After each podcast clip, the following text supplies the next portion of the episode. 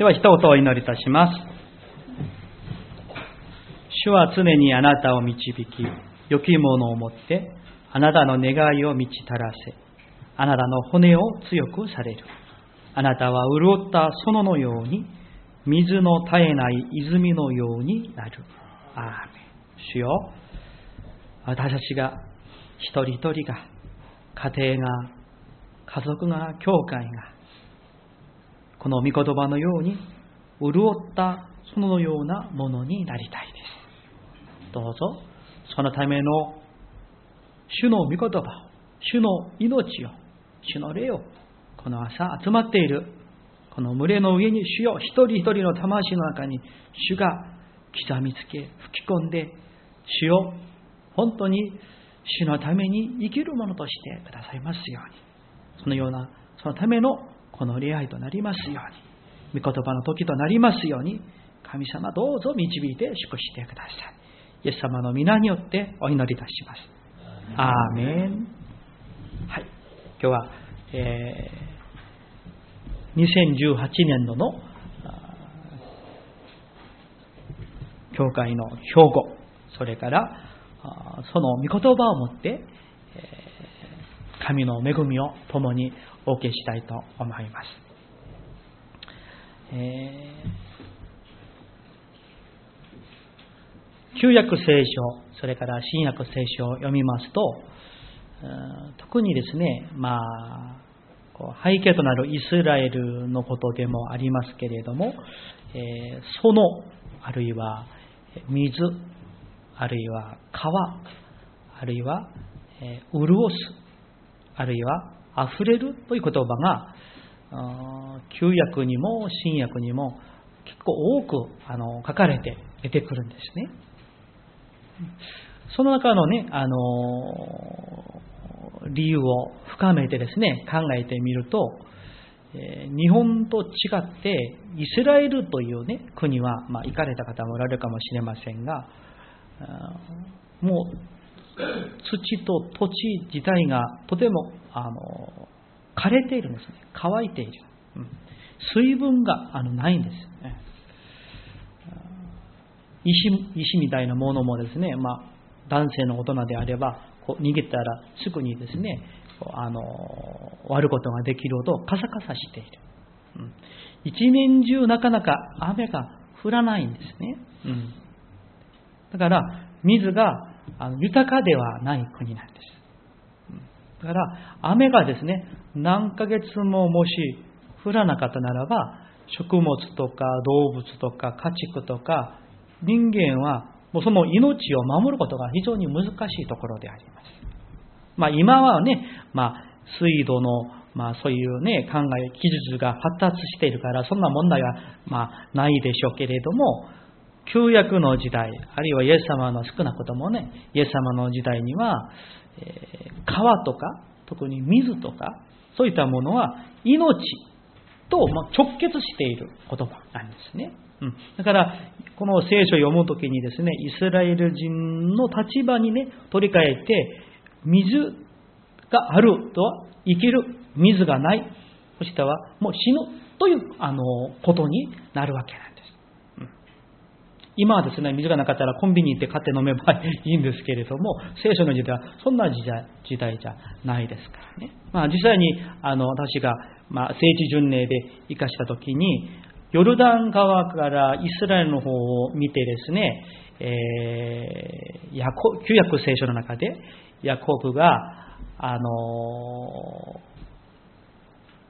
父のところに帰ってくるんじゃないですか？そのラバのところに波乱に逃げてですね。で帰ってくるときに渡った、そして、え、ー、と、神の人と格闘した野木川があるんですね。そこをその近くに行ったんだけれども、えー、ちょっとあの、まあ、大げさに言えば、イスラエルのグランドキャニオンみたいなところでですね、とても深いんですね。でも、普段は水がないんですよ。川なんだけれど。でも、雨季になって、雨がもう急速にですね、あの、降ってきたら、そこに結構のあの水量が流れていくわけなんですね。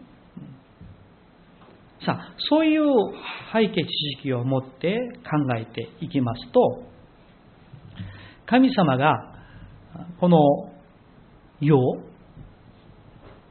お作りになるときに、今日、まずですね、エデンの園のことをね、一緒にまず考えていきたいと思いますけれども、そのエデンの園の最初の様子は皆さんどんな様子だったと思いますか？ちょっと聖書をね、漱石を一緒に開いたいと思います。漱石の第2章10節です。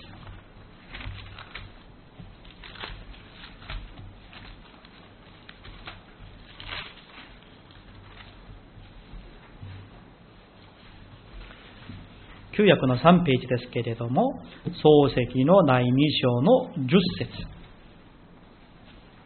では一緒にお読みしましょうか。せーの。一つの川がこの園を潤すため、エデンから出ており、そこから分かれて四つの源となっていた。アーメン。これをちょっと口語訳聖書にはこういうふうにあのあります。また一つの川がエデンから流れ出て、園を潤し、そこから分かれて四つの川となったとあります。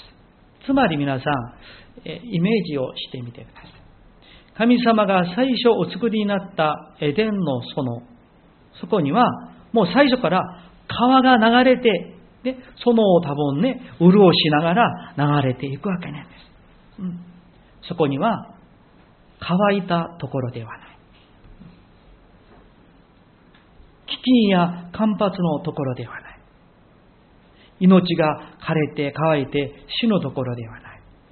川がですね、豊かにもう溢れ流れて、そこが潤されて、そして命が躍動する、生きている場所がエデンの園なんです。だからそこにいた植物や動物、あるいは人間のアダム、エヴァ、いわゆる川によって、水によって潤されたところにいて、彼らの命も、彼らの魂も、彼らの生活も潤されたそののようなものだったのではないでしょうか。ところがですね、この、えー、漱石2章の10節だけではなく、堕落以前の人間や、その人間が生きていた舞台となるそのところは、このエデンの園のように、そういうイメージを持って描いているんですね。えー、他のいくあのいくつかの聖書を開きたいと思います。えー、イザヤ書、開きましょうか。イザヤ書の51章3節です。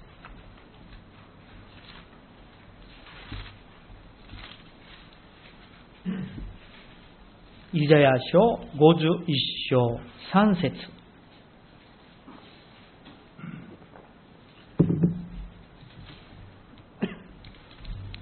さあ1210ページですね。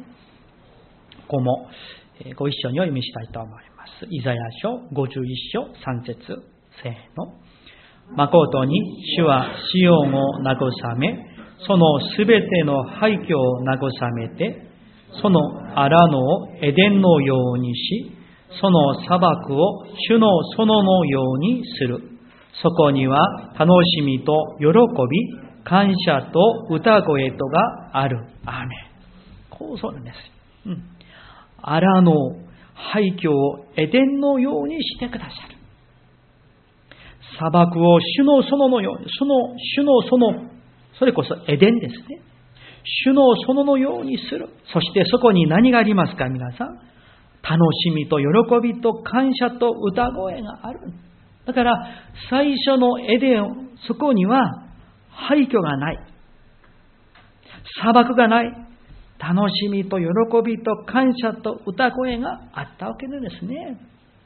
もう一箇所、同じイザヤ書61章11節開きたいと思います。私の聖書では1227ページです。イザヤ書61章11節ご一緒に読みましょう。せーの。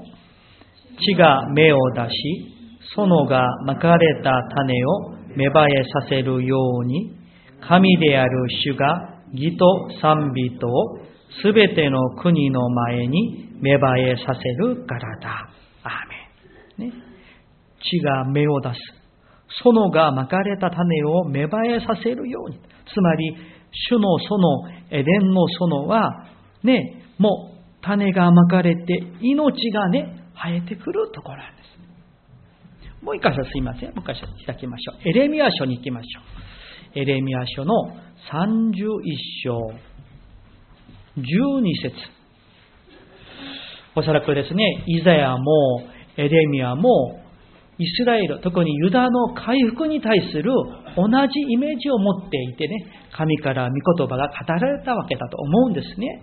えー今日のイザヤ書58章の11節と、このエレミア書31章12節は、イメージがですね、語っているところが、あの、よく似ているんですね。1301ページでございます。エレミア書31章12節ご一緒に。はい。彼らは来て、シオンの丘で喜び歌い、穀物と新しいブドウ酒とオリーブ油と羊の子、牛のことに対する主の恵みに喜び輝く。彼らの魂は潤った園のようになり、もう再びしぼむことはない。アメン。ね。いかがでしょうか、皆さん。私たち一人一人が、我らの魂と精神と生活とあらゆる人間関係、何より我らの信仰が、また、この創立25周年を迎える妙谷教会全体が、初めの主の園のように、エデンの園のように、潤ったそのようになりたいです。そしてそこには命が躍動する場所。魂の命が芽生えて、そして身を豊かに結ぶ場所。そういう一人一人、そういう教会になりたいと切に願っている次第でございます。何より、神を喜ばせる教会。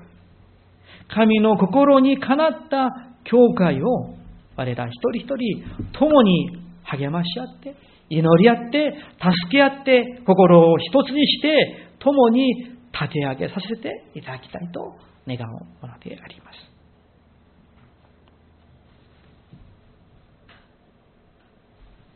ですから、主の園、エデンの園とは、私たちの魂が帰るべきふるさとのようなところであります。なぜでしょうか？エデンの園は、全能なる神様に、ね、神様の全きご支配を受ける場所であります。神様が誠の主となられる場所。すべてのものが、すべての人が神に、ね、向かって、そして生かされる、導かれる、作られるエデンの園それこそ我々の霊が、魂が変えるべき、立つべきふるさとではないでしょうか。そこには、今日ね、イザヤ書の58章の11節あるいは今読みましたエレミア書の31章の12節今日、今年ですね、今日じゃなくて、今年、少なくともこの2箇所をですね、ぜひ皆さん心にも深くですね、刻みつけていただいて、覚えていただいて、そしてこの御言葉を持ってですね、祈ってあのいただきたいと願っております。エデンの園は、主の園には川が溢れ流れるところ、乏しさがないところ、足りなさがないところ、枯れたところがないところ。だからそこには争いや、妬みや、憎しみとか、葛藤とかないところ。平和だけあるどころ、神様が最初に人間に与えてくださった主のその底なんです。ところがどうでしょうか。あのエデンの園では、アダムとエヴァが罪を犯して堕落した後、人間たちの、我々人間の貪欲の罪、自己中心的な罪、妬みと嫉妬、そねみ、争い、いろんな欲望の罪のゆえに、潤った園のようなあの種のそのエデンの園から追い出されてしまいました。つまり、潤った園のような、そこを失ってしまったわけです。罪によって取り上げられてしまいました。つまり、罪の代価として、潤った園のような平和や愛や賛美や潤されること、豊かさを取り上げられてしまったわけです。だから我々の人生には、この世界には、人間があるところには、実は潤った園のように生きるべきなんですね。人間関係も、あらゆる人生も生活も信仰生活も世界も、そういうようにエデンのそのようになるはずなのに、罪のゆえに、そういったものは消え去って、人間の貪欲、妬み、憎しみ、傲慢、裁き、悪。それらに一般に立ってしまいました。皆さん、ここで立ち止まっていただいて考えていただきたいと思います。皆様が今まで歩んでこられた人生の道、あるいは信仰の道、それは最初の、最初のエデンのような、潤った園のようなものだったんでしょうか。それとも、乾いた園、乏しい園、妬みと憎しみと争い、裁きの園だったんでしょうか。あるいは我々の夫婦関係はどんな園だったんでしょうか。あるいは、教会の兄弟姉妹たちのこの関係はどんな園だったんでしょうか。あるいは、牧会者との関係はどんな園だったんでしょうか。潤った園だったでしょうか？カサカサしている園だったでしょうか？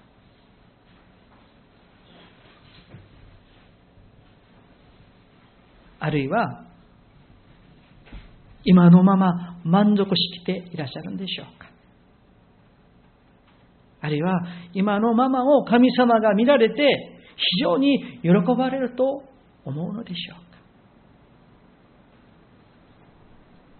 かもしもすぐにそうですと答えにくい方がもしもおられるならばそれは誰それさんのせいではありません。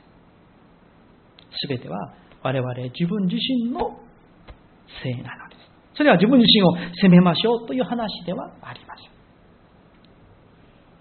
私たちは自分のこと、その貪欲、あるいは妬み、あるいは争い、人を裁くこと、そういったものを自分にはそれを処理できない。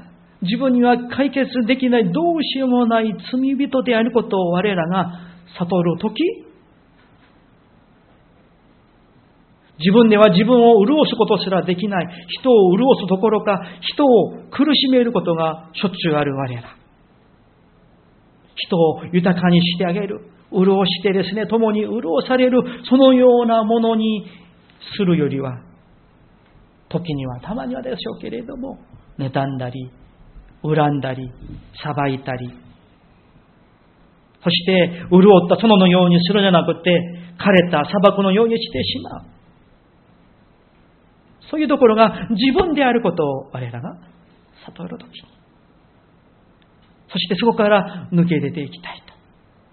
そのものが神を求めるようになるのです。そして神を慕い求めて主よ、私の人生を、私の信仰生活を、これからの将来を主よ、今日の御言葉のように、潤った園のように、水の絶えない泉のようにしてくださいと祈るようになるのではないでしょう。そして、そういうふうにして、自分自身が変えられていくときに、自分自身が先に変えられていくときに、周りが変えられるんですよ。奥さんが変わり、主人が変わり、家族が変わり、兄弟姉妹が変えられていく。そのうちに、教会が潤った園のように変えられていくのです。ここに私たちに向かう神の望みがあります。それは今日のイザヤ書の御言葉、それから先読みましたエレミア書の御言葉のように、乾いた砂漠のようなイスラエルの魂を、主の園、エデンの園のように、潤った園のように作り変えたい。そうしたいと、ね、もう新創造を成したいと神様は願っておられる。熱く願っておられるというところに我々に対する希望があるんですよ、皆さん。そしてそれはイスラエルにだけではなく我ら一人一人にも同じこの祝福の御言葉が宣言されているんですね。だから、アーメンと昭和して受け止めさせていただきたい。そうなりたくないんだけれども、乏しい魂。乾いた魂。水があまり流れていなくて砂漠のような自分の魂。時には罪のゆえに妬みとそねみと争いと傲慢によって汚れた自分の魂を主が潤った園のように作り変えてくださる。それが神様の熱心であるということなんですよ、皆さん。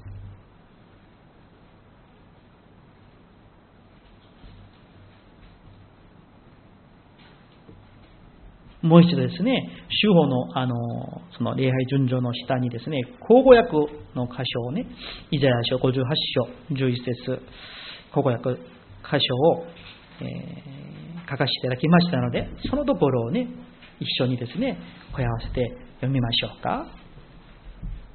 3、はい。主は常にあなたを導き、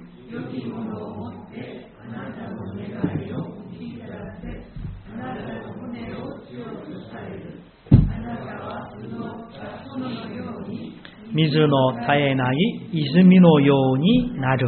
アメン。皆さん、このようになりたいですか？アメンでしょうか？このようになりたいんですよ。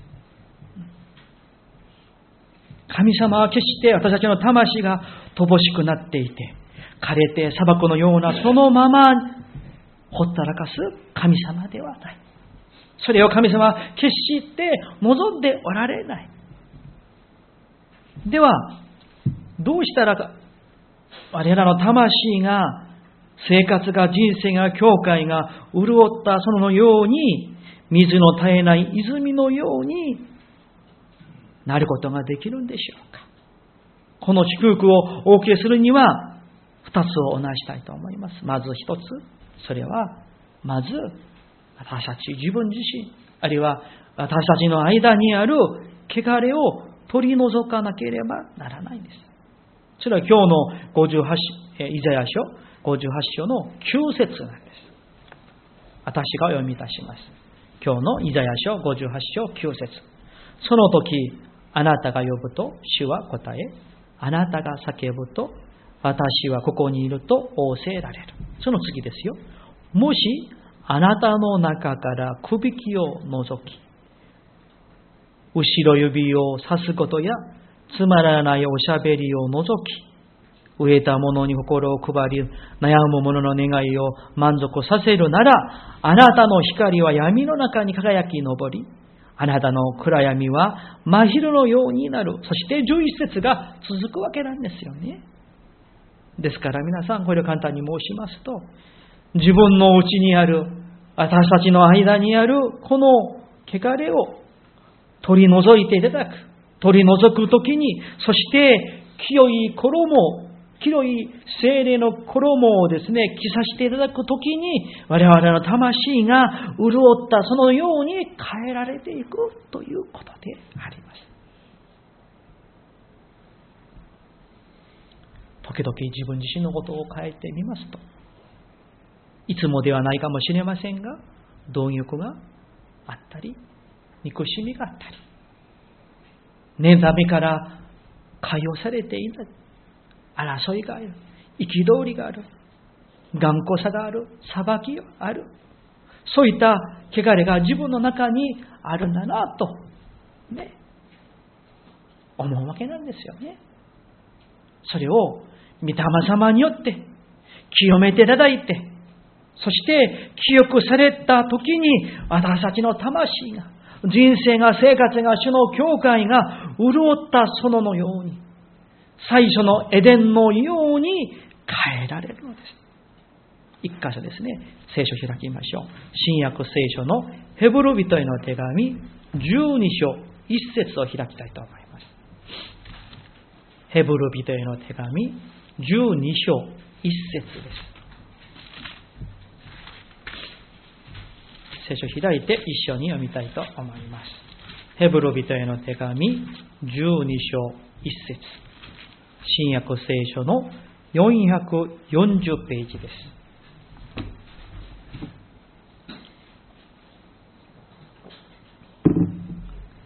それではご一緒にお読みしましょう。はい。こういうわけで、このように多くの商人たちが雲のように私たちを取り巻いているのですから、私たちも一切の重荷とまつわりつく罪とを捨てて、私たちの前に置かれている競争を忍耐を持って走り続けようではありませんか？アーメン。皆さん、この通りなんです。競争したいんです。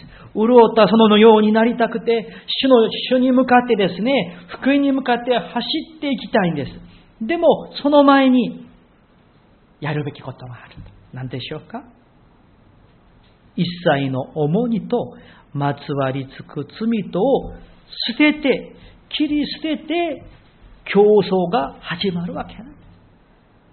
皆さん、素晴らしい競争、信仰の競争がしたいんでしょうか？主に褒められたいんでしょうか？何かがしたいんでしょうか？主の心にかなったクリスチャンでありたいでしょうか？そういう教会を共に立て上げていきたいんでしょうか？一切の重荷とまつわりつく罪と切り捨てて、御霊様によって清められて、初めてそれがスタートできるということであります。この十二章の一節から言いますと、つまり、過去のことを良いものはね、それは持ち続けていくでしょうけれども、捨てるべきものは生産しなければならない。捨てなければならない。生産しないまま、捨てないまま、前に向かって走ろうとしたらですね、決して前に進むことができないわけなんですよね。良いものは保って持っていく。しかし、生産すべきもの、捨てるべきものは自分の中にある罪とかそういったものを捨てさせていただいて、そしてその時に潤ったそのような主による新しい自分のストーリーが、ね、物語がそこに始まるわけであります。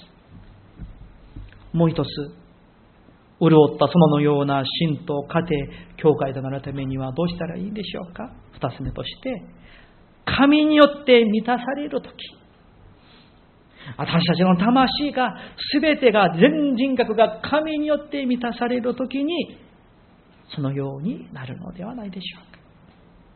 皆さん、我らの魂は、生活は、思いは、すべては、神様によっていっぱいでしょうか、皆さん。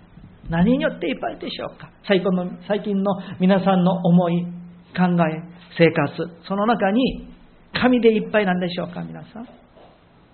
まるでですね、あの、風船に水を入れて大きくして、針で刺したらパーンとで、ね、水が出てくるようにですね、我々の人生をですね、何から刺したら神様、神様、イエス様が出てくるんでしょうか。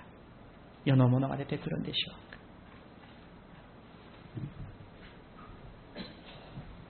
エデンの園のように、潤った園のようになる方法は、水の絶えない泉のようになるには、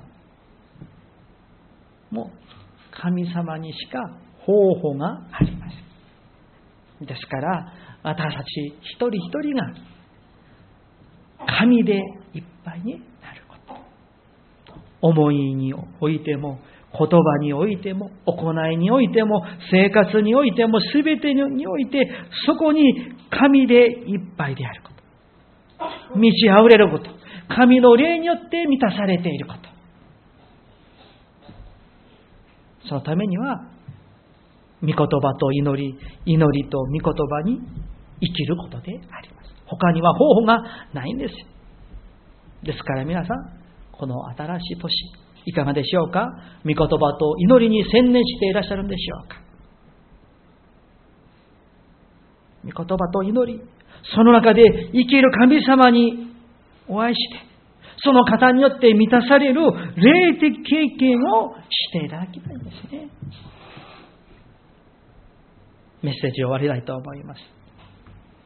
生きている主によって満たされましょう。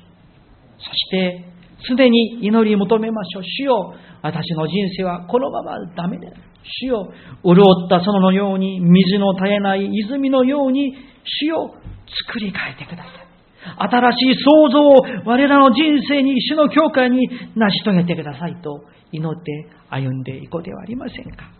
そういう恵みを、そういう霊的経験を、祝福を今年こそ、ね、共にさしていきたいと願います。潤ったそのような生徒、家庭、教会を目指して共に歩んでまいりましょう。お祈りいたします。